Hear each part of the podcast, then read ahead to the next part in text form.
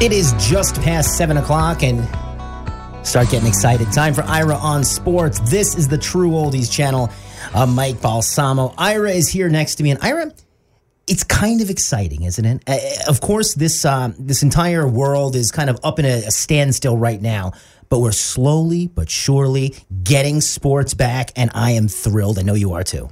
Well, I'm I'm very thrilled. I mean, I watched uh, NASCAR this weekend. I watched golf this weekend. Yep. we, we hear reports about things opening up. So in terms of in terms of sports, so it was great to see and UFC. So I had three live different sporting events, and uh, sort of the last chapter of The Last Dance was just awesome. And whenever someone does a poll and it's like 80% support Jordan and 20% LeBron, then it sort of validates my opinion that LeBron, that Jordan is the number one all time GOAT. And we'll talk about that in just a little bit. Also, we're going to have Joan Ryan on. And, and you did this interview um, about a week ago, but this is a, an author and a book that you've been telling everybody you meet about. So tell us a little bit about Joan Ryan. I'm obsessed with this book. I must. I'm gonna. I should get a percentage of book sales because I've been pushing this to everybody. It's the uh, soul of team chemistry. It's called Intangibles. And what's so interesting about this book is that she goes into the. We've had a lot of like the Keith Law. We've had some of these uh, people on the show that have been analytic driven, and so she talks in her book about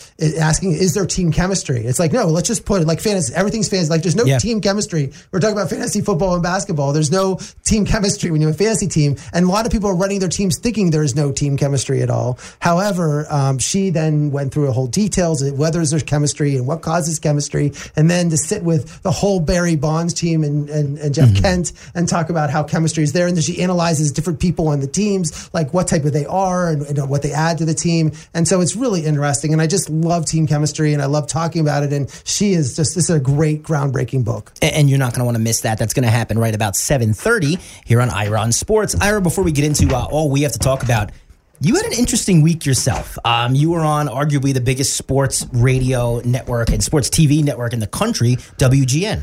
Yeah, Mark Carman, who we had on last week, invited me to come on the Bulls, uh, the WGN, which is based in Chicago, 720 AM. And, uh, if anyone knows 720, it's like, besides being on the internet, it is, is you can hear the signal from almost to New York. I- In in North Florida, you can pick up WGN Chicago on AM. So it was great. I mean, they put, they they backed me up a little bit because Mike McCaskey, the former president of the Bears, had died, so they brought in guests. So, but it was great. I was on for 20 minutes. I was talking about my story about getting my ticket uh, to the uh, to the Bulls for game. I was there the games three, four, and five, and they loved it. They thought it was a great, interesting story about being at the game, and it was shocking. Even Mark said to me, he "Goes, I don't know people that went to Game Six because it was very difficult. Because I, as I mentioned before, Friday night this, the the game was over. There's like two flights out of Chicago to go to Salt mm-hmm. Lake City. So if you're a Bulls fan in Chicago, it's not like oh let's just go to Salt Lake. And they didn't think they were going to lose, so suddenly they lost. And then the game is on Sunday afternoon. and There's no flights out Sunday. So really, I was because I had been smart enough to buy my ticket early, my plane case. ticket just in case. Then I was uh, prepared to go to Salt Lake. So he's like, I haven't really met people that that didn't work for the Bulls organization. That if you see the fans, they're showing the game six on TV, Mm-hmm. and they're going to replay this game on Wednesday. I mean, you see very few Bulls fans in attendance at all. for the game. And, and it made sense. You actually, you're a columnist for the Altoona Mirror, and you did a great job explaining why there were no, t- or why there were so many tickets available but no flights. It was really cool how that worked out for you, and you got to get a piece of history that we're going to talk about in just a second. Right, right. So I have a. So if you go on Ira on Sports on uh, on Twitter, Facebook, and Instagram, I have all those things. I have the stories. I tried to put the Mark Carman interview up there, so it's great. I love I love being the resident Jordan Bulls '98 Finals expert. I guess that would, came for something. It was going to be neat. Uh, they're going to do a 30 for 30 McGwire Sosa in like three weeks. I did nothing with Lance Armstrong, which the next two weeks, but I was at the game that McGwire tied uh, Maris at Really? 61 and I was at 62, and I cannot wait to start writing and telling stories about that. And I have the best pictures for those things. Is it crazy you've been? In you were probably at more Jordan Finals games than Scottie Pippen. it's funny how that worked out. So let's talk about it. And this Jordan Last Dance has really taken over the sports landscape for the past month because it's all we have really. And Ira, how many people, athletes, can you do a 10 part documentary on that would be interesting? There there's just not that many people as enthralling as Michael Jordan, and we got to watch it all. I was scared when they said it's going to be what's really five nights, but it's two hours, and I was like, that's just way too much. That's going to be way too much time to talk about it. I didn't think that there was going to be enough to cover, and I'm like, people are going to get bored. And I think from the ratings, every week it just keeps getting more and more and more, and everyone's talking. So perfectly, it was great. I'm so, I mean, I've been a Jordan fan from forever, and I was getting nervous there when LeBron was winning these titles, and I'm like, LeBron's going to pass Jordan. And then when you see this, I'm like, if you're LeBron right now, like you're just like, what? Not only am I not playing and winning my fourth title, but the point is that I'm now Jordan comes from the whatever the ghost of Jordan comes back and and is doing this. Like if you're Maris trying to bet, go after Bruce record, and, and then or like uh, and then Ruth comes back and starts you know hitting home runs and the and the whatever. But it's crazy. But uh, for LeBron, I'm sure he's extremely frustrated that that people are brought back to seeing Jordan and, and the way Jordan did it, and it, it wasn't just a it's not just a movie. It's like the interviews with Jordan and talking and and you're seeing the fierceness from Jordan, the fact that he's been he's not been a commentator, he hasn't been on TV, he doesn't. I mean, no one's seen this. him talk. He goes to the North Carolina game and speaks at halftime for three minutes, and people think that's like amazing, and then they have mem- memes of those things. So mm-hmm. it's just great to see Jordan talk for how many hours he they were interviewing him for. Yeah, I mean, really, the only other thing I could think of was with Stuart Scott, and what was that like 1998? He really hasn't talked about his career or anything since then. So it was great. We got to sit down and spend uh, 10 hours, you know, go, pouring through everything that happened with Michael Jordan. So l- let's talk about it. You want to go right to the uh, the 98 finals here? Yeah, I mean, I was there. I was ga- at games three and four. Three, the Bulls won. They showed on the Last Dance last night. They won. They were. It was, it was one one, and they at the game three they they won 96-54. It was one of the craziest games. The Jazz only scored nine points in the fourth quarter, and Crazy. it was like the Jazz were falling totally apart. I mean, it was one of the greatest demolitions of a team in the world. So they're up two one, and I think that's unfortunately what gave Rodman the. Then Rodman goes, and my, my friends were saying Rodman's on television. I'm like, they must have taped it. He goes and does the uh, a WWE show, and you know, uh, not in Chicago, and he I think in Detroit. He went to Detroit and did a WWE with New World with Hulk Hogan, and then comes back, and then it was a whole mess for that. But the Bulls in Games Four, I'm sitting in the upper deck, uh, dead center for that game. They won 86-82. Jordan had 14 points. Robin had 14 boards, uh, and uh, but it was exciting to be at that game. But now you're up three one, and it's the coronation. This You're is when it's gonna close it out at It's going to close, and that's the, the day before that. When there's tanks, there and I said there was tanks. I saw a picture. There were tanks, armored personnel carriers. Like they were waiting for this. Everybody knew this was the last dance. This was going to be it. And I'm running around that arena. I am trying to find a ticket. I cannot get. I cannot get a ticket. I can't get anything. There was no. You go to corners where people had tickets. Nobody had them. You go. You stopped in the And ticket. you've got brokers, you've got Oh, people. ticket Yeah. brokers were like, "I'm going." Like ticket brokers were literally saying, "I have two, and I'm taking them," and th- th- no one had them. It was Mm-hmm. like it was unbelievable. Like it was not a matter of money or pricing or this. There was like no tickets available. You didn't see a ticket on the street. There weren't even fake tickets available. Like there was nothing. it was nothing. And I'm running around. I'm like, I'm going to get shut out. I'm with my friend, and we're running around, and I see this barbershop, and in that barbershop has all this Bulls paraphernalia on the wall. You think that maybe the Bulls go there, but it's like it was like the Bulls barbershop. Mm-hmm. And I'm like, let's walk in and let's see what happens. I go in I go, hey, does anyone know any tickets? Just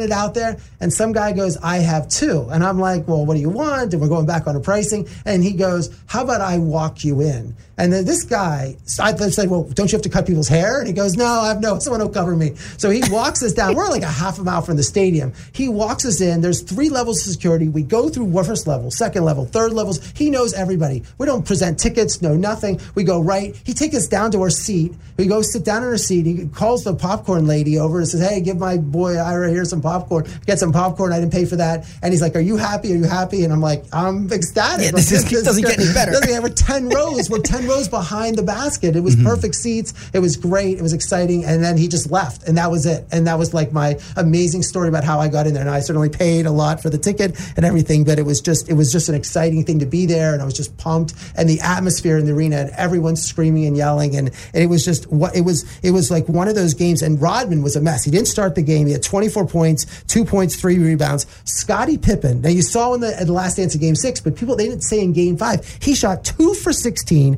six points, 11 rebounds, 11 assists. His back was a disaster. Yeah. And Jordan was, Jordan did not have a great shooting game. He was nine for 26, 28 points, but Kukoc actually played great. I mean, he's not, they've mentioned him a little bit, but, but in that, that last 98 finals, He doesn't go down in the lore of No, the Bulls players. no, but people he- remember Kerr and, and Paxson better. It was Toni Kukoc doing a lot of work. He had 30 points. It was it was unbelievable. The Bulls were up 36-30 at the end of the first half, but they by the end of the third they're trailing. And then it was 80-76 Jazz with 18 seconds left. Kukoc was fouled shooting a three, and uh, and then uh, with 82-78 he made a three. Like Kukoc was the one scoring at the end of the game. But then Jeff Hornacek got fouled, and he uh, made one foul shot, missed another, which gave the Bulls were only down two with like 1.1 seconds. You saw in the game where Jordan went up, double pumped, and then it just didn't. And I, Yeah. I it was an air ball. I, I, I thought where I was sitting behind when he shot it, and I'm like, it's going to go in. It's going to be a miracle. It's going to be the greatest thing. But I got to get Malone was unstoppable. Um, Rodman could not do anything with Yeah. him. Malone was just I was underneath the basket, and Rod and Malone was just throwing people off, pushing people around the whole time, and uh, it was just it was like when they lost. It it was very similar to Game Seven when I was in Golden State when the Cavs won on the Kyrie Irving uh, shot, and the, it's like it was like, oh my God, we lost the game. We cannot believe we lost a game seven to LeBron. And, and that's the air just left. The people were just in shock. They didn't even, they didn't boo, they didn't clap. They were just zombies. You're listening to Ira on Sports. This is the True Oldies channel discussing Jordan's last dance. And now Ira was there for almost all of this. Joan Ryan, excellent author and uh, columnist, going to join us at about 7:30. So Ira, you talked about how you were in a situation where you couldn't get a ticket if your life depended on it. You got lucky, but you were also very smart because now you got a ticket that everyone wants that they can't get. I show up at so we had already booked a flight to go to Utah. My friends, I had three of my friends at that time, and we had booked these Southwest flights at Midway. We show up at the airport. People were wanting to, to give me like a thousand dollars for my on top of my plane ticket, which is mm-hmm. like a two hundred, like a hundred fifty, two hundred dollar plane ticket because there's no flights to Utah. Nobody Yeah. was flying. Nobody was going. you had to- the foresight that I- they might not win. yeah, so so we go, we're, we're there, we go, we fly there. It was exciting to get there. We got to go through St. Louis. We land, and the first thing I do is I, there was back in those days you didn't know wh- what the seating chart was. Is is AA the first row or the second row or whatever? So I had to I had to figure out where my seats were. I'm like, there's a WNBA game. Let's go. So we show up at the WNBA game, and I'm walking around the arena. I mean, only there's like maybe 500 fans there, but I'm walking around like, is this a good seat? Is this a bad seat? What's the road? Like, is there a, is there a beam blocking this? And I'm like, little. My friends mm-hmm. were like, you're nuts. And so I decided to go to a concession stand, get a coke or something. I'm at the concession stand. There's Ron Harper and Scott Burrell are standing next to me. I start Crazy. talking to them about the game. Like, could you imagine like the game before NBA Finals? There's Ron Harper, who's a starter for the Bulls. Scott Yeah. Burrell, you see on TV, and we're just talking. It's like, yeah, we got this trip in. It's weird. Like they got in like when I got in. They're like, we're just we thought we'd head over here. We're staying at the Marriott. Like they're playing in this game. It was just so cool. And uh, then the, then Sunday afternoon was the greatest because I go down and it, it'll never be replicated the rest of my life because I go there to scalp tickets. And again, the Jazz normally play at night on Sunday if they ever play on Sunday because they're Latter Day Saints. They don't believe in going to sporting events during the day on Sunday for the Sabbath. But because the NBC said it has to be during the day, it was the game was at like four o'clock jazz time. So all the jazz fans that have the tickets, especially the good lower bowls tickets, had to sell their tickets. I show up there, but there's no Bulls fans buying Yeah. tickets, and you're not in Salt Lake. so They couldn't not- get there. The, the LA fans aren't even there. Like, there's nobody there, and I'm walking around, and I'm like, oh my god! So like for three, four hundred dollars a ticket, I'm like picking where I'm going to sit. I sat the first row behind the press, which was like the fifth or sixth row, dead center, and then I got two tickets for my friends behind David Hasselhoff, dead center, right on the court. I mean, I said those tickets for the NBA Finals, the Bulls, I mean, the Warriors Cavs series would have been like seventy five thousand dollars. I mean, mm-hmm. I'm, it was like, in, I could have literally picked whatever tickets I want, and we went in there, and that arena was so loud. The Delta Center at the time was there's only that one row you saw on TV. There's like that one row of suites, but it's like a big lower bowl. It's one of the biggest lower bowls, and the fans, the moment like they're thinking, look, three two, and that's back in those days was two three two. They got two games. They have Jordan on the ropes. They know what they're. They're all pumped. They're ready to go. And man, it was exciting. It was so loud and so exciting to be in that arena. And I just, I mean, I just, I'll never forget just how uh, crazy it was. And then the Sports Illustrated photographer was sitting next to me,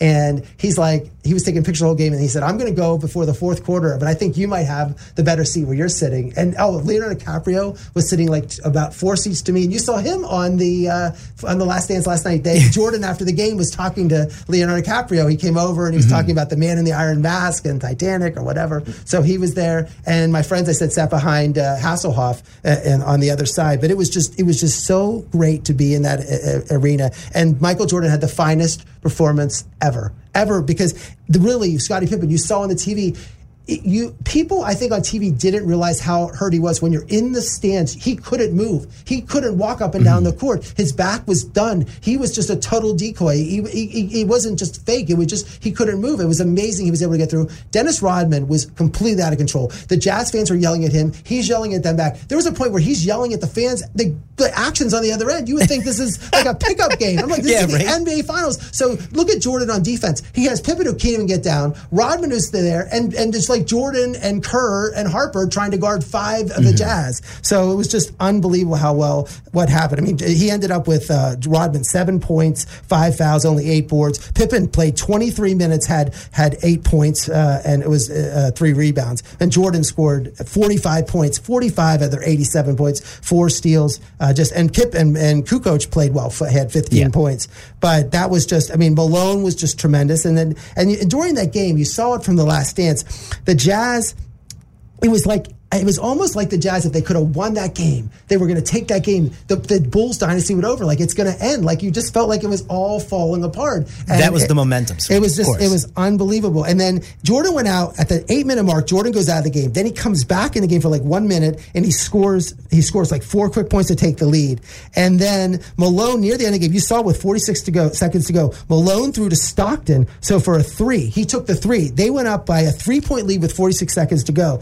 And that's when Jordan On the tape, he has Burrell on, uh, um, his Bryon Russell on him, and he just drove fast right through the I, it was like explosion how he scored those mm-hmm. two points, and then he scores the points. He runs down. I mean, they showed it again on the last dance. This, then it steals it from. They, they, remember the Jazz are up by one. They still have the ball, and he comes and steals it from Malone. Doesn't call a timeout, and everyone's going crazy. And I'm like, I got to get this shot. I got. I always think it was I got to get this picture for the last shot, and it was just perfect. It's my best picture of all time. I had the ball right on the hand. All the Bulls uh, fans on the other side, all the like the Jerry Krause I can see with his mouth open, like in shock, and it was just great. This picture, I loved it. The ones you see on ESPN uh, and Sports Illustrated were underneath the basket. I was actually on the right hand side when he took it and made the shot. And the fun thing was after the game, uh, I ran over to, there was a bus that was the, his bus was coming. They showed it on the Last Dance. The bus came back to the hotel, but it was there was about three four hundred Bulls fans there, but it wasn't like insane. It wasn't like it was in Chicago. So he comes there, and Jordan lifted the emergency hatch off the bus and had a cigar and the trophy and oh, just held it. It's and iconic. I, but I couldn't get that picture because it was too dark.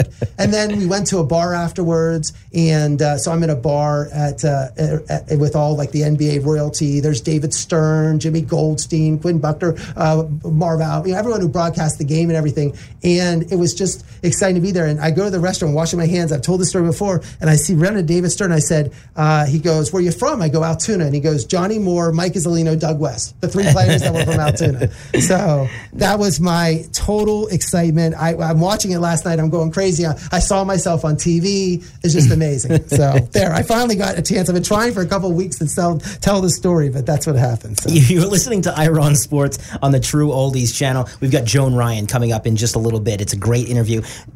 Ira, one of the first things that you've brought about on this show, we've only got like two minutes left here, is the argument of LeBron versus Jordan. And I think the all of the younger generation, if you are a millennial, you think LeBron is the best player ever.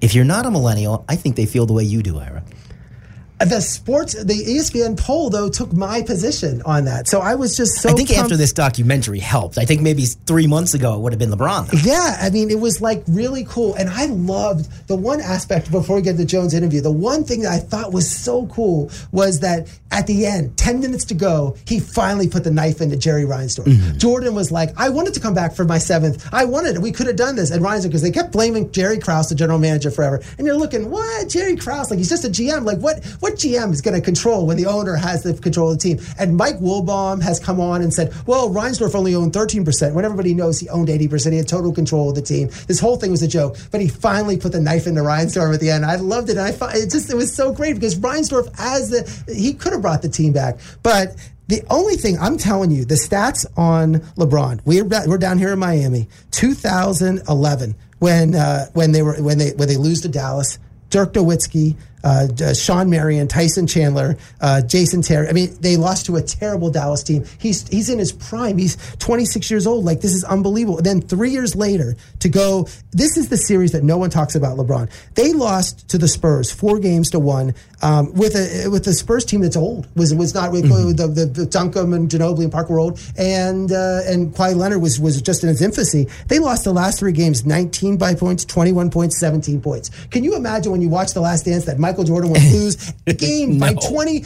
And so that there's no comparison. And people the say sum of all the games. And it's not 20. like LeBron goes, oh, look at my team. You had Chris Bosh. You had Dwyane Wade. I know Wade was hurt that one, but we're here in Miami. We saw that. I'm telling you what, he should have had four titles. You're, that, to not, to come away, to come down to Miami and win those two titles, that team should have won four. And, and look, LeBron's great. Maybe the second greatest player of all time. But for him to say he's better than Jordan when he, when in Miami, he could not win those titles, I, that's where I think he lost it on there. He's nothing he can do. Now he's, he still has a chance with the Lakers. We'll see what happens. But I think that's where he lost it. If he would have won four titles in a row, then we're having a better. Then he's really in the discussion. But I think losing the Dallas series and losing the Spurs series that hurt. Him. I was going to. Say the Spurs is one thing, and granted, it was the end of that you know triumvirate that they had in San Antonio.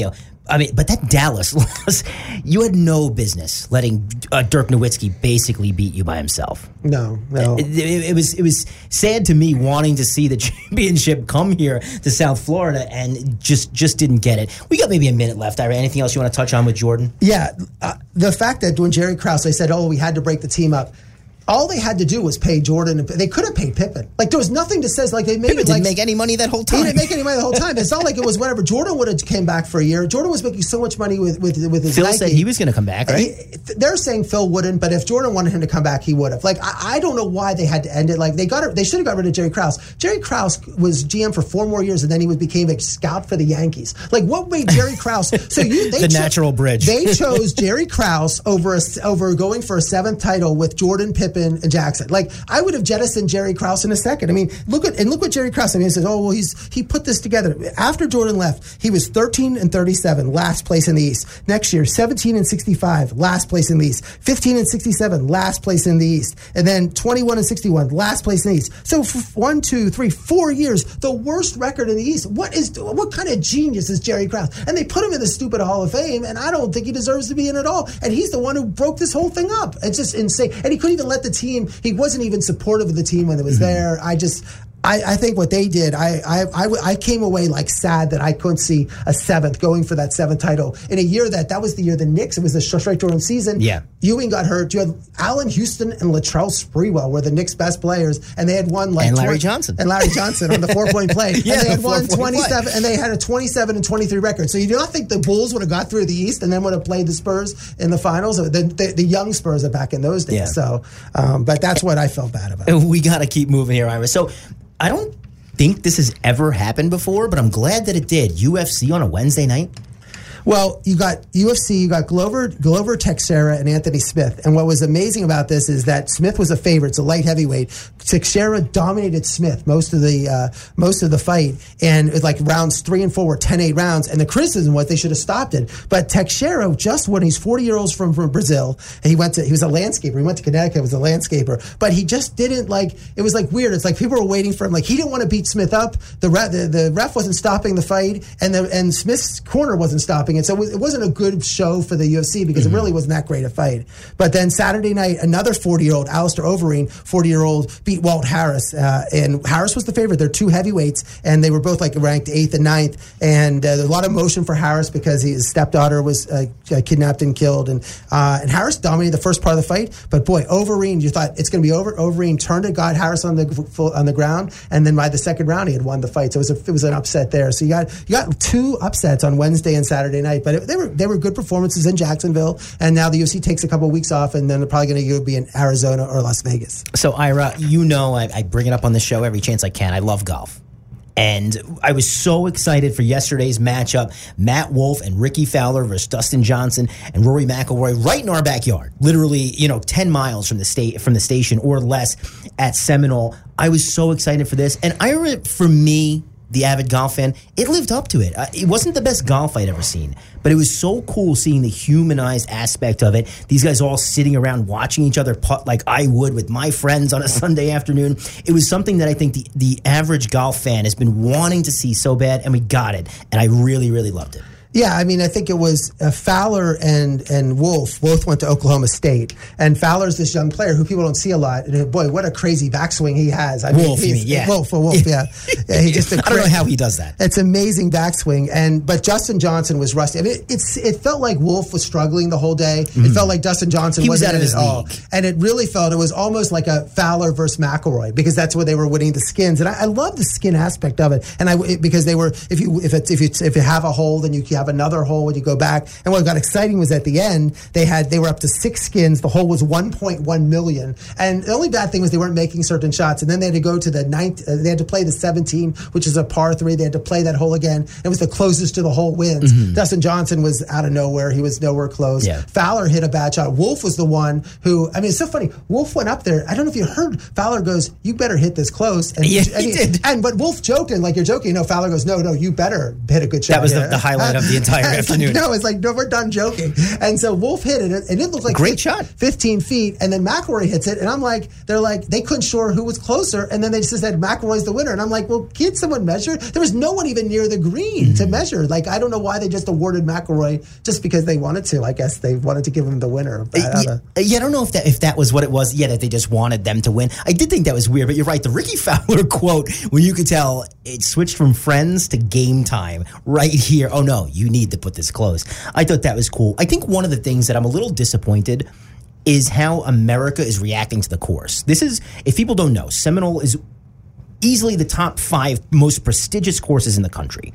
It's up there with Augusta, just below it it doesn't look that nice on TV. It doesn't have all the, the bells and whistles of some of these other courses. So I keep seeing people from Oklahoma and Colorado commenting on social media, this is the nicest course in the country. This doesn't look that nice. I don't know if it's the prestige or how it is, but I think that might have been a little underwhelming for me. Well, I think it was interesting to see the water in the ocean. And it was neat because they kept having, I just, I biked that morning. So I biked past it. Right past and it. I'm like, oh, I biked right past it. The entrance is right there. So I'm like, and you can see where Singer Island is. Mm-hmm. So I think it was cool for me. I'm like looking at like, oh, I never saw yeah, a that's my house. angle there. No, no, no, no. I was looking for that, so I thought that was really cool how to be able to watch that. Uh, McIlroy had 11 and DJ had 11 skins, and Fowler had seven, and all the money went to charity. They raised like five million, but it was still I, they would have played for a dollar. Like it was trading mm-hmm. plays. Like if they had a dollar out there to see who was going to win there. But I thought it was neat. They were carried their own bags. They wore shorts, mm-hmm. and they were allowed to use finders. There's no caddy, so they had it was to find. so weird seeing a rangefinder. I was like, I, I was like texting my friends like Fowler's cheating. He's a rangefinder. Call him in for violation. You wonder if that would be. But also, you notice their bags. They weren't those heavy bags. Like when the caddies carry the bags, yeah. it's like they're carrying these like big suitcases. Mm-hmm. The bags they were carrying were like if you're like an eight year old. They're called stand bags. yeah, there's stands, and then there's golf or there's cart bags, and then there's caddy bags, all leather, super heavy. but yeah, that was that was another thing to me was they're not they're not getting a putt read.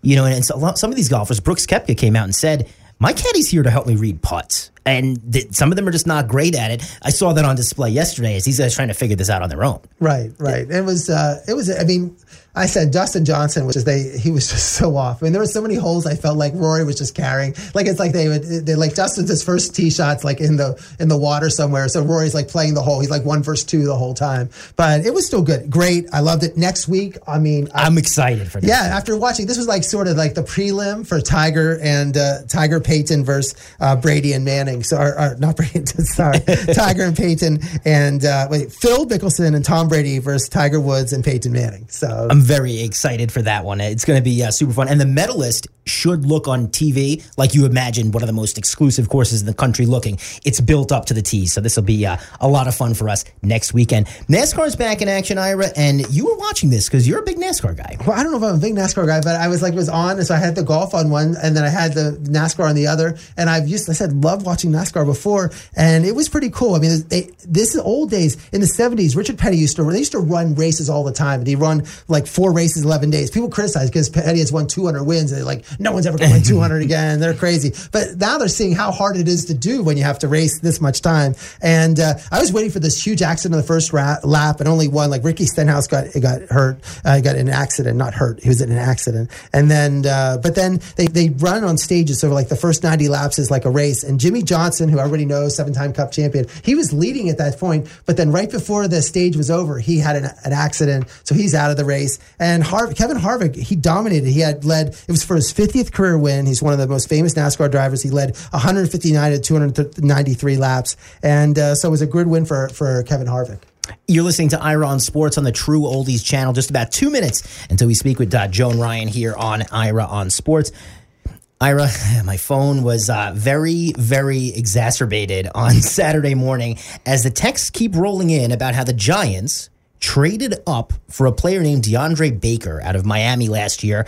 Um, he had a miserable, awful rookie year, and now he might not ever play in the NFL again. Right. I mean, the story about DeAndre Baker and, and Seahawks Quinton, Dunbar, Dunbar. two cornerbacks. So, I mean, they were both there and there was like, it was a mess. They were, they, they lost money in a gambling game in Miramar. They were mad they lost it, came back a couple of days later. I mean, you're joking if like Tiger and Phil, there's betting and they lose, they come back and they start yelling at each other.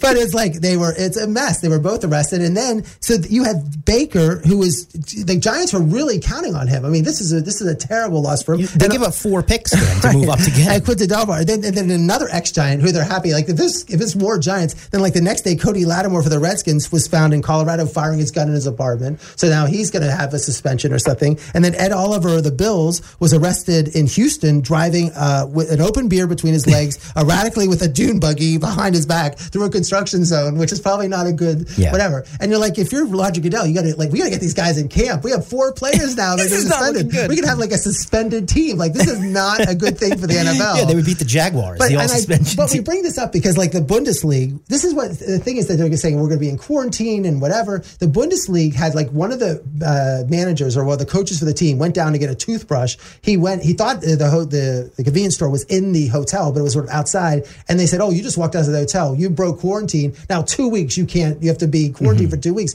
I can't imagine how these these NFL players how are They're they gonna, partying, playing dice. There's no way they're going to be.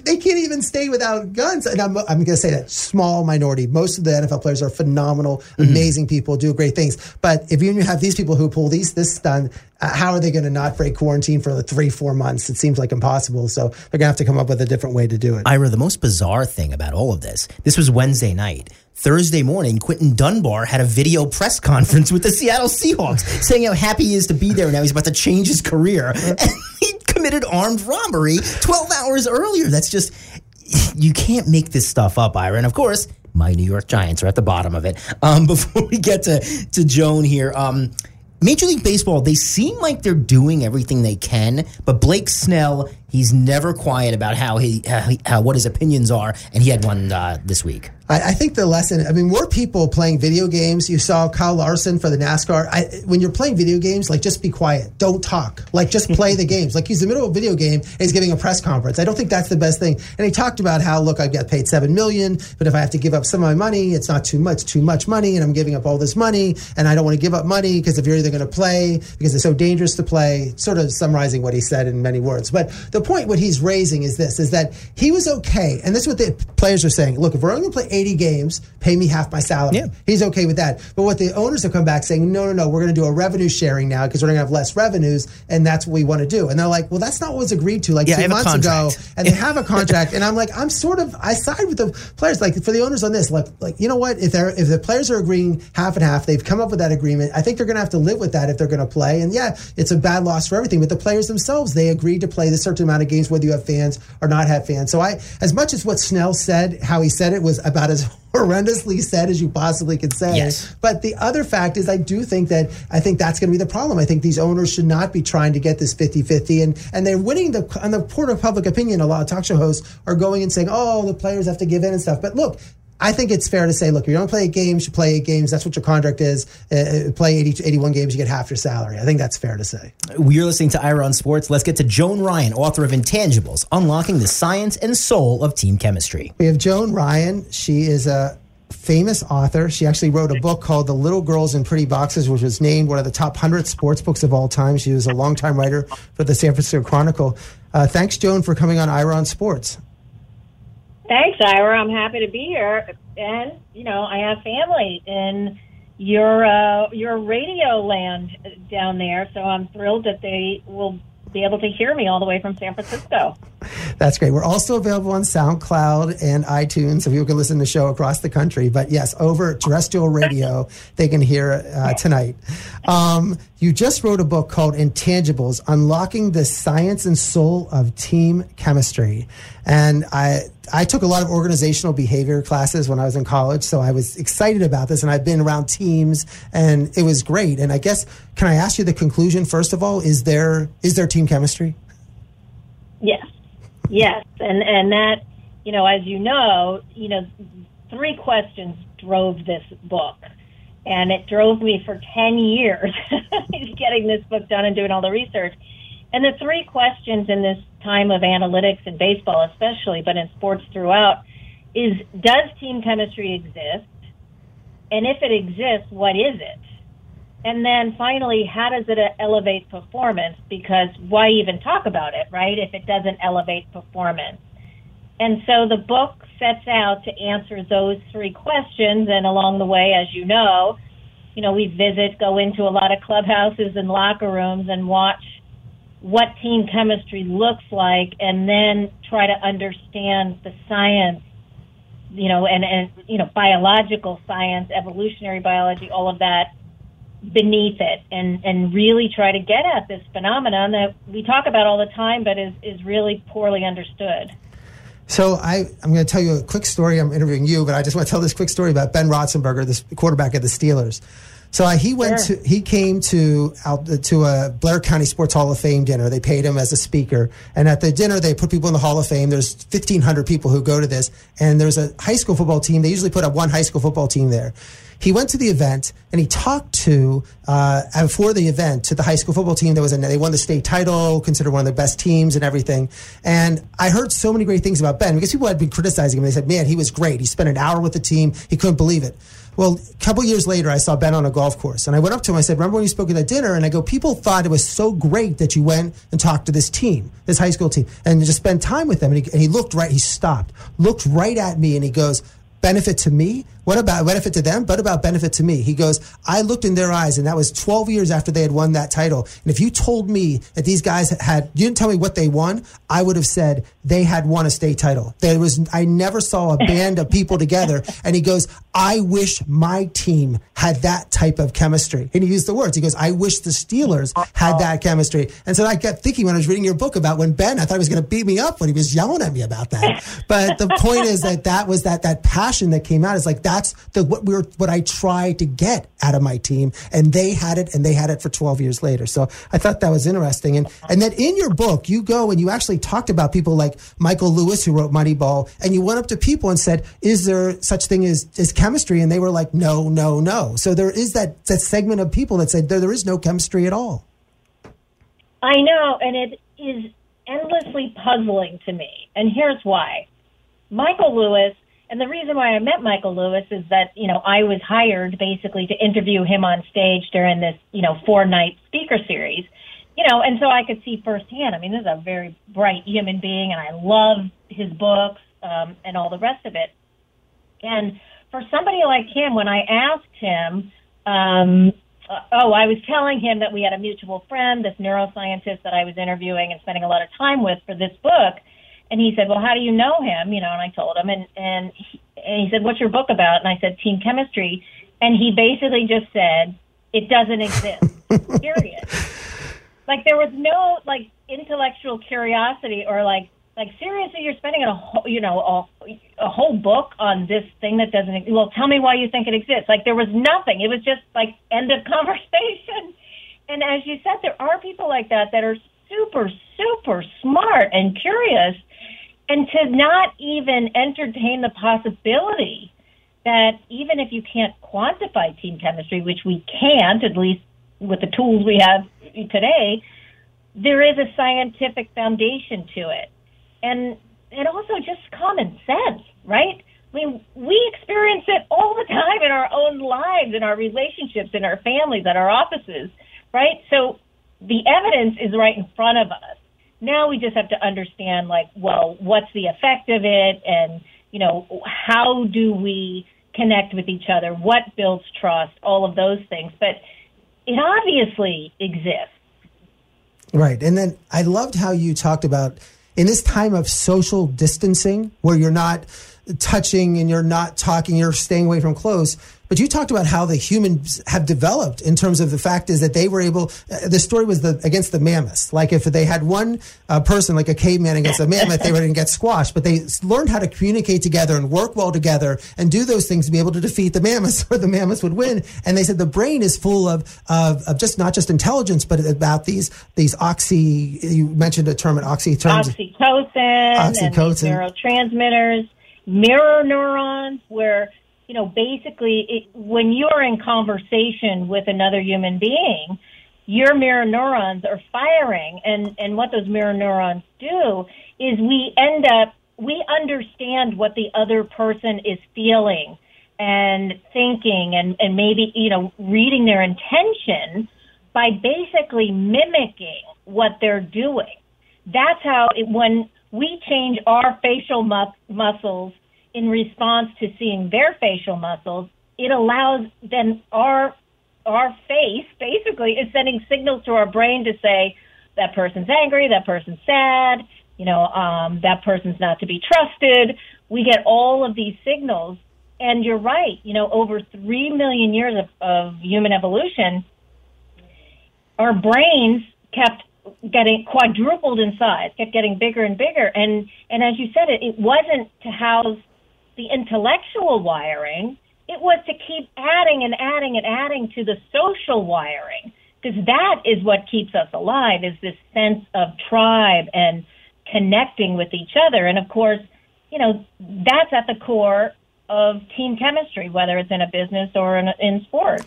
I loved your story about Jason Lezak in the 2000 it was 2008 Olympics where he was in the right. final leg of the Olympics, and that was the Michael Phelps relay. So, and he right. Phelps Phelps did not anchor the relay. Lezak anchored the relay, and he was going against Alain Ballard Bernard, who was the the one of the, besides Phelps, the other the top uh, swimmer in the world and he's he goes and enters, and the, and the, Americans had done a terrible job. They had given instead of giving him this big lead that they were supposed to do, where he's going to cruise. He is this. He's now behind a length, and he actually swam the greatest swim he's ever done his entire life, faster than the time he swims by himself, because it was that you point point to. It was a team event. It wasn't he wasn't swimming for himself. He's swimming for Phelps. He's swimming for Lochte. He's swimming for everybody else on the on the team, not just himself.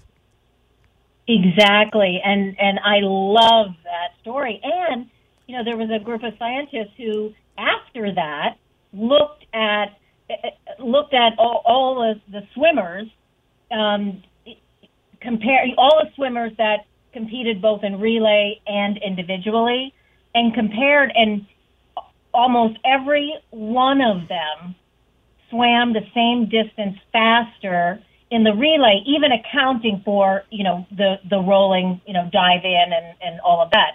But it's exactly what Jake Peavy, Cy Young pitcher, who in, you know, the 150 or so interviews I did, here's Jake Peavy comes out with the one sentence that crystallized for me exactly what the exact description of team chemistry and what he said because I said I said Jake you're that guy who's out on the mound and you're given a hundred percent every single moment out there.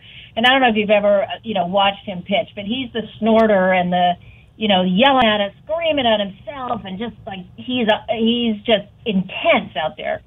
And I said, why would team chemistry help you elevate your performance? I mean, you're already giving 100%. You know, it's impossible to give more than 100%. And he said, my teammates bring out a fight in me I can't willingly summon for myself. And that's what it is. And it goes back to exactly what you were saying about, you know, human evolution and, and who we are as a species is that we need other people to stir our emotions and and boost our motivation. We're open loop creatures. So your teammates, just as as uh, Lezak, you know, his teammates, just knowing they were counting on him, could summon from him something he couldn't willingly summon for himself when his when he was swimming in his individual races. We're talking to, uh, to Joan Ryan, the author of Intangibles Unlocking the Science and Soul of Team Chemistry.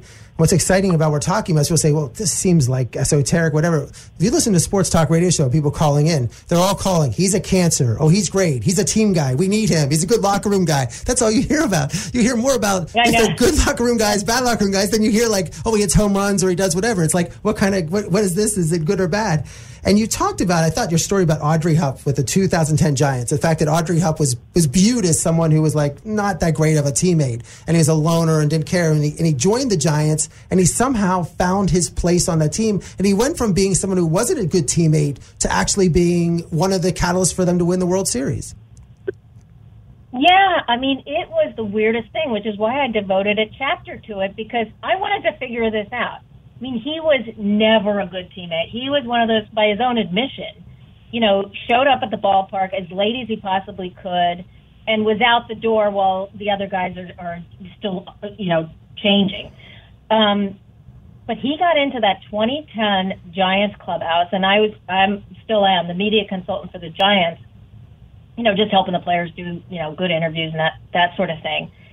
And there was something about the culture of that team you know, Barry Bonds had left two years earlier. A lot of young, young, really talented guys, and Aubrey Huff comes in as a veteran, and you know, without meaning to do any of this because he didn't know how to be a leader, those young players started looking up to him. And it's interesting what happens, right? Is if you start being trusted, like genuinely trusted, you become more trustworthy. And they brought out this side of him. I mean, it was still coarse and crude and, and all the rest of it. I mean, I was never a fan, but but in that clubhouse, in that year with those exact guys, he was actually a leader. He never was again, never was before, never was again. But that culture, and, and a lot of this goes to Bruce Bochy and his leadership, but that culture was fostered in such a way where it becomes almost a gravitational force where players bend toward each other and toward their shared purpose. And you could just see it happening in that clubhouse. And you can certainly see it, you know, when you look back on it and you examine it and it's like, wow, that's what was going on. And, and, you know, it, it was a phenomenon to watch. And I know it happens you know, over and over and over again and on, on teams at every level. And then you talked about your super teammate, the guy, the people in the people who followed sports knew that Jonny Gomes was a great teammate, but you really elevated him to be like the MVP of all time in this book and spend some time about Jonny Gomes about how it's like every team, you know, some people said it's just lucky. Every team he goes on, they win the World Series, but it, it, there wasn't maybe luck. It actually was, he was, he was a contributor because to these World Series wins and his success of every team he was on was successful. Yeah, almost every team and, and like really successful. So I call him my super carrier of chemistry. And, you know, so I did a huge deep dive. And the best story that, you know, sort of illustrates this is the 2013 Boston Red Sox, right? You know, there he's on that team and um and it was Big Papi and Dustin Pedroia and all these guys. Well, they find themselves in the World Series down two games to one against the Cardinals and John Farrell was the manager at the time. And he posed, and, and Jonny Gomes was always in a platoon in, in, in left field, depending on the, the pitching matchup. And, you know, going into game four, it wasn't an advantageous pitching matchup for Jonny Gomes, so he wasn't in the lineup. Daniel Nava was out in left field. So the lineup is posted. As we know, it goes out on social media. Everybody sees it a few hours before the game. And Big Papi and, and the rest of the uh, the leadership group on that team convene in the clubhouse and then together go marching into John Farrell's office and ask him to change the lineup and put Jonny Gomes in. Now, not only was it a poor matchup, pitching matchup, but Gomes hadn't gotten a hit in the series. And I think maybe he had one or two hits in the entire postseason. So Farrell, of course, looking at them like they're out of their minds and like the lineup's already posted. I'm not going to change the lineup because you guys don't like it. Well, it was basically a mutiny in there, and Farrell changes the lineup. And, you know, don't you know that uh, an hour before, maybe even less, before first pitch, there's a, a press release saying that um, Shane Victorino in right field suddenly has lower back tightness, and he's coming out. Nava's moving to right, and Jonny Gomes is going to be playing left field. And you know, by coincidence, Jonny Gomes ends up hitting a three-run homer that puts them ahead for good, and they end up winning the World Series. But you know, the the takeaway is that those players believed so completely that as a team they played better with Gomes on the field. And so he's like a walking placebo, you know? I mean, we, we have pain and a doctor can give us a placebo, even if it's a sugar pill. If we believe it is going to relieve our pain, it often does. And it does because our brain is triggering the pain relief, you know, uh, neurotransmitters in our brain that is sending, you know, that pain relief to our bodies. And that's what Jonny Gomes, you know, they just believed they played better, and they did. It's like, you know, anybody who'd watch watch Dumbo, you know, Dumbo didn't think he could fly, even though he could fly, and he finally got the quote magic feather, and he believed it so much that he could fly. And of course, it wasn't the feather, you know, it was it was Ben. So Jonny was bringing out something in that team that they felt they couldn't willingly summon for themselves. And then you spend uh, so much of the book talking about, and this book is a must read. I mean, for anybody, if you don't even hate sports, if you just despise, if you would be listening to my show if you hated sports, but if you knew someone that hates sports, have them read this book because it's just, you, you don't have to like sports to understand organizational behavior. But you spend the book about talking about team chemistry and those things. And then I'm, in the back of my mind, I'm thinking, wait a second. She covers the Giants. She talks about the Giants what about Barry Bonds? What about Jeff Kent? Like this is the exact opposite. And then you like address it head on. You're like ready to go. And the most two of the most moodiest, meanest, nastiest, whatever people in the world, and they're on this team that you're covering. So you're talking about how great this is and this feeling. Like you have to. This isn't just the elephant in the room. This is like the entire circus in the room in terms of. I mean, they had to be the example of what is the team cancer. It would be Kent and Bonds, the two of the most moodiest. And then you, I loved how you spent time talking about how moody they were and everything. They didn't talk to the. Just they didn't talk to the players. They didn't encourage the players. They didn't talk to the players. They wanted their own rules. Everything applied to them. All this and that.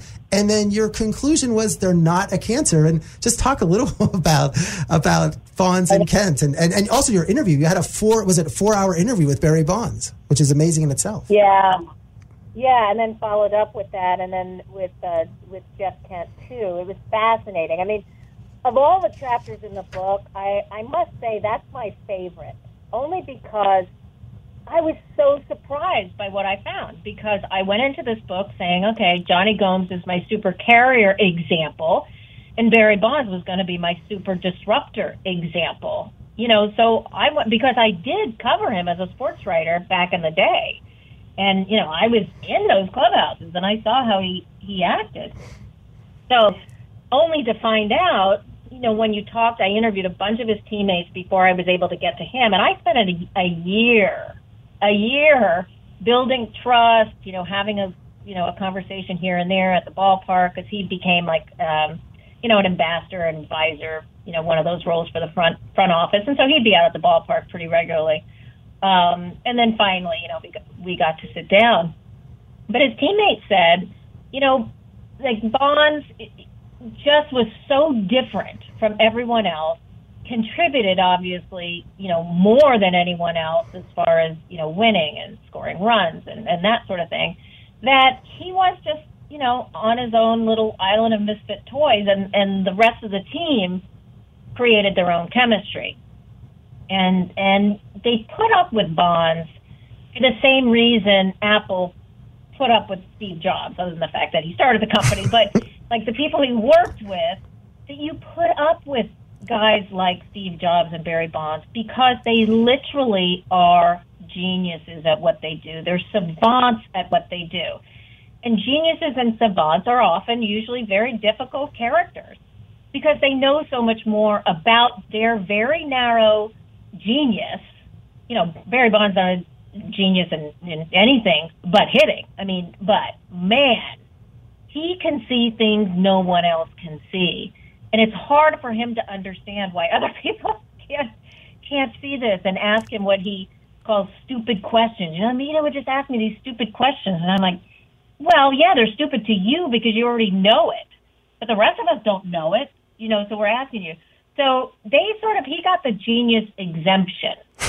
and and and his teammates saw that. And then, you know, when Jeff Kent comes on, oh my God, of course they couldn't stand each other and the, you know, teammates couldn't pick which one was worse, you know, as far as, but they were great teammates in this way. They were a hundred percent prepared every single game. They gave everything they had on the field and no two guys cared more about winning than those two and it's why they were able to play so well on the field. So they didn't have chemistry, obviously, but they had what I call task chemistry. They had amazing task chemistry. And when I interviewed each of them, each one said, There's nobody I'd rather have on the field with me than that guy. So they totally respected each other, totally trusted each other on the field and had none in the clubhouse or anywhere else. And when we look at those 70s um, Yankees teams, A's teams that, you know, would have fistfights in the clubhouse and all that, they had no social, emotional chemistry in the clubhouse.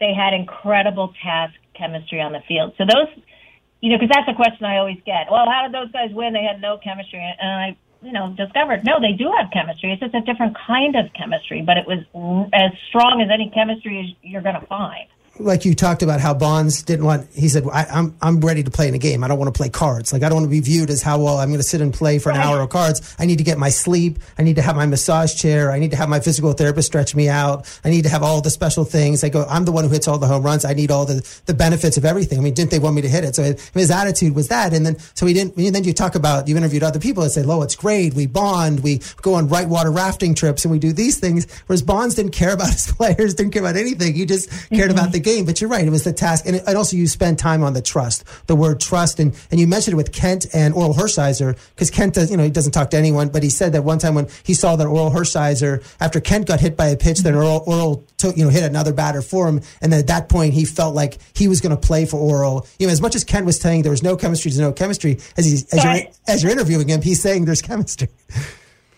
Exactly. You know, he felt it. He just didn't want to use that word. And and frankly, I kept thinking, God, there's got to be a better word for this than, than uh, team chemistry. But it really was, you know, that that was what it was. Is you know, that's what we know it by. So let's just let's just go with it.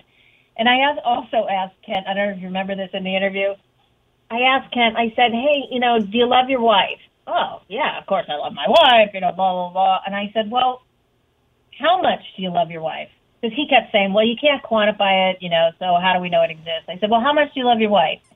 Well, I'd take a bullet for her. And I said, "Well, that sounds like a lot, you know." but there's there's not a number. We like, what number would you put? Well, you can't put a number on it. I said, "Well, you know, is that love real?" Oh, yeah, of course it's real. And I said, "Okay." So then, why would you say that the that the feelings and relationships in among teammates isn't real unless you can quantify it. And then I asked him, I said, Do you think your wife has made you a better man? Oh, man, exactly. Okay. So wouldn't it be, it makes sense that any two human beings can can make each other better. We're well, okay. And he said, well, that gives me something to think about. so he really did think about it. I appreciated that. We're talking to Joan Ryan, author of uh, Intangibles Unlocking the Science and Soul of Team Chemistry. This is Ira on Sports, True Oldies 95.9, 106.9.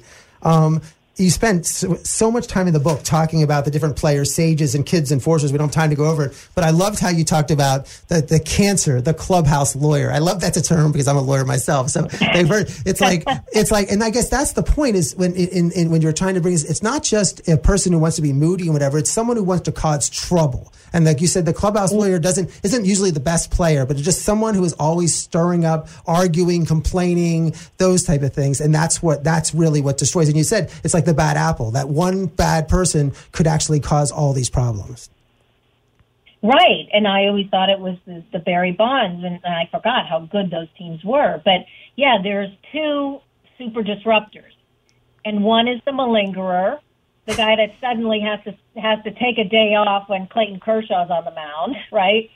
And then there's the guy who's the complainer and is always trying to recruit other guys. Oh yeah, you're getting screwed too. I'm not the only one, and that's unfair. And why is that guy playing? And and those guys can eat away and create huge factions in a clubhouse that is just like death.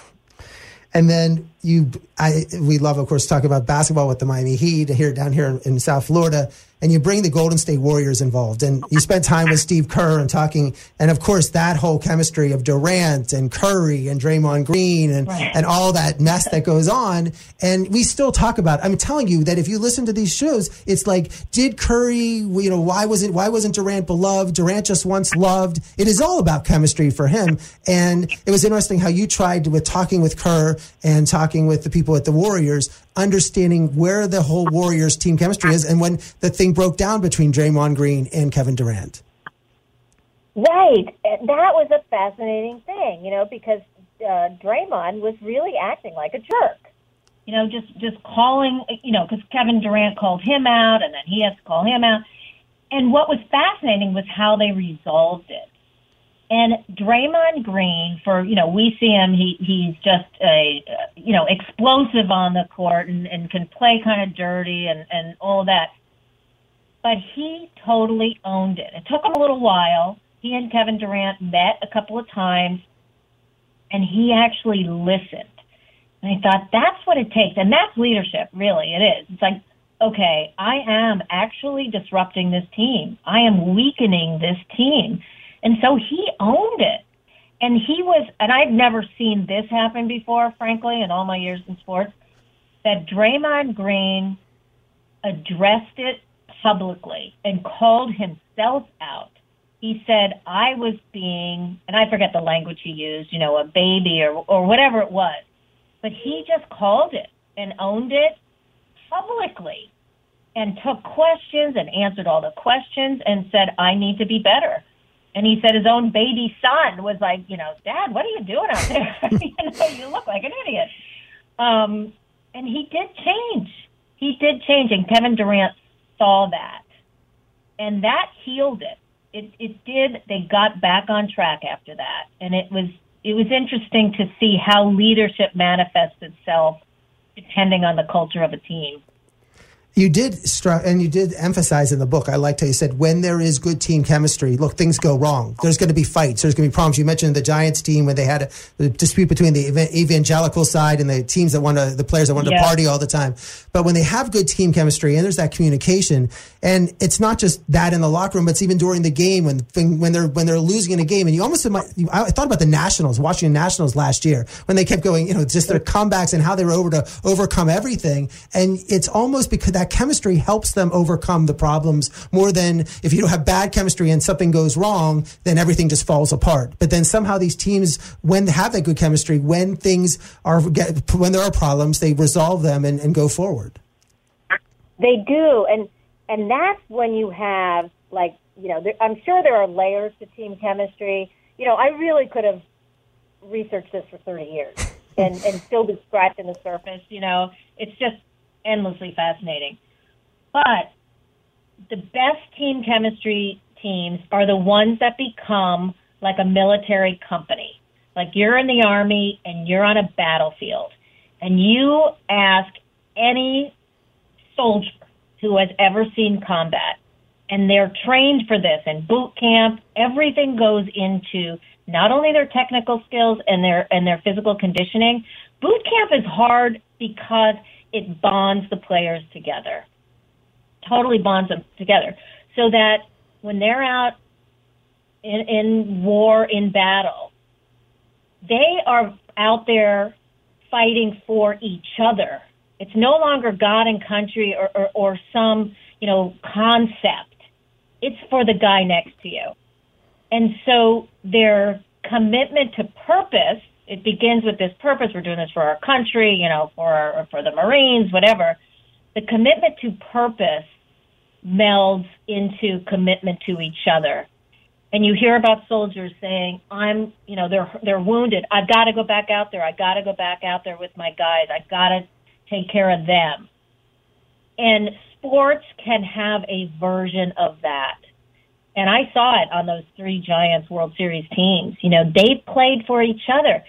And you know what? When you play for each other, even in a business, you know, when you really feel committed to this group of people trying to accomplish this one, this thing, you are going to never be without motivation. Because if it's your teammates or your colleagues that are motivating you, they're right at hand. You don't have to kind of gin up this like, oh yeah, the country, oh yeah, you know, the bottom line, yeah, let's just try to meet my sales goal. You know, that doesn't get your your juices flowing, right? But your colleagues and your teammates can always get you motivated.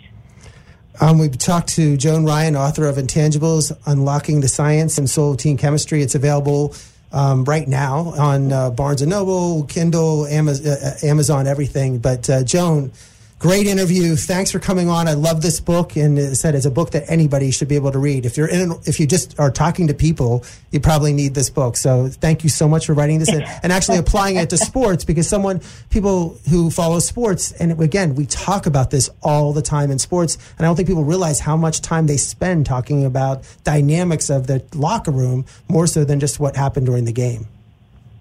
Exactly. I mean, studying team chemistry was studying human nature I mean, it, it really was. And I'm so glad you got that from the book, Ira. And um, really thank you for giving me this platform to talk about it. I could, as, as you can tell, I could talk about it all day. Thanks a lot, Joan. I really appreciate it. Thank you very much. Uh, okay, Ira. Great stuff there from Joan Ryan here on Ira on Sports. So, Ira, before we wrap it up, what are you doing this week? And we've got big plans for next week's show. I am so pumped about next week's show. Jon Pessah, we had taped this interview before. It's an amazing autogra- autobi- autobi- biography on Yogi Bear. and I, Yogi Bear is very underrated uh, one of the greatest Yankees of all time. And he, Jon, he went from you didn't really think he was that great to you think he might be the best player ever. So this well, book is good. I think the book is I, it's 500 pages. It's it's just and it just reads. It's just a great read. And Jon is a great guy, and I'm, I'm so glad he's on the show. And then the week after we tape this interview, and we're going to build up for us. We actually had Bret Michaels yes. lead from singer from Poison and on uh, Rock, Rock, of Love, Love TV show and TV. Like if you like anything on media, he's involved. He sings country, he sings rock. He's sold 50 million albums. And I was trying to get uh, someone else that has same publicist, and they go, Bret Michaels would love to come on your show because he's a big sports fan and he's a Steeler fan. And we talk Pittsburgh Steelers, and this guy loves sports. So we talk a little about his new, uh, uh, a little about his new book that he has, and a lot about the Pittsburgh Steelers and about football and everything. It's a great, great interview. Ira, I got to tell you, I've been in radio for over 11 years, and there's a lot of interviews that I see come up, and I anticipate the person's going to be a terrible interview, or anticipate they're going to be a great interview.